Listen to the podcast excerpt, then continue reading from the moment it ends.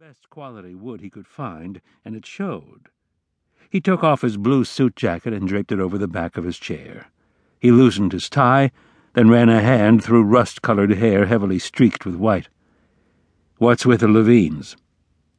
It's not the Levines, Peter.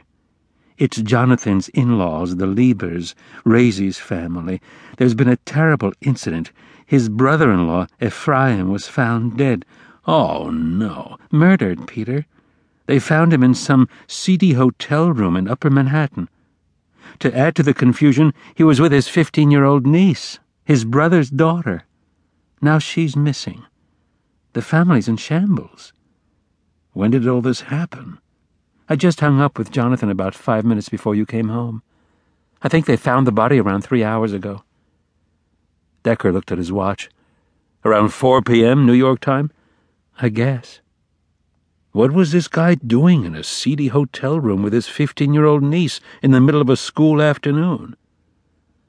A rhetorical question. Rina didn't answer. Instead, she gave Decker a slip of paper with Jonathan's phone number. It's horrible. Decker fingered the paper. I feel terrible for them, but this call, is it just a comfort call? I mean, John doesn't expect me to do anything, does he? I don't know, Peter. I suppose he'd like you to work miracles. In lieu of that, maybe you should call him up and listen to what happened. He can't expect me to go out there. I don't know. Maybe. You have a pretty good track record. A prisoner of my own success. I have a job, Rina. As much as my heart goes out to them, it truly is horrible. I can't leave at a moment's notice and run off to Borough Park.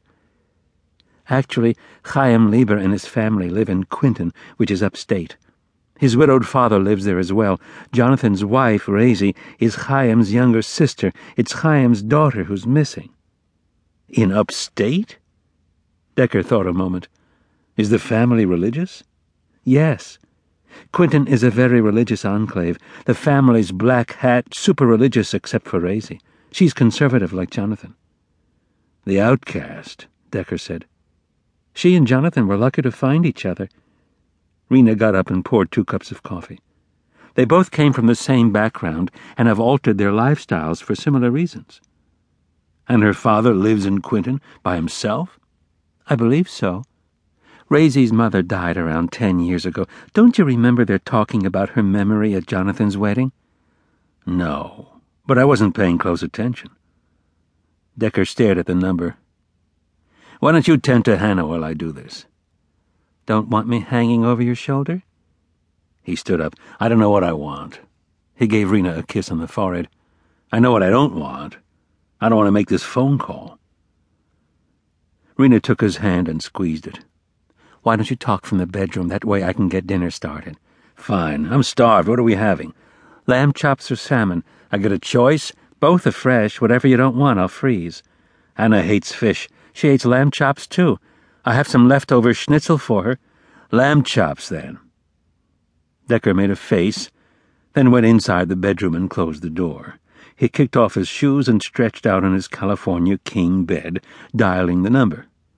It wasn't Jonathan's home phone in Manhattan, so Decker figured that it must be either his cell or possibly his synagogue, located near Columbia University. His half brother was a conservative pulpit rabbi. On the sixth ring, he answered. John, Decker said. Akiva! A loud whoosh of air. Thank you so much for calling. My God, Rina just told me that's terrible. You must be going through hell. Not as bad as my wife's family. At this point, we're all shell shocked. I'm sure you are. When did this happen? About three hours ago, about four o'clock here.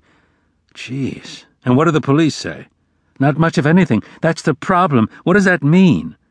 It means they probably don't know much. Or aren't telling us anything. That could be. I'm so sorry. There was silence over the line.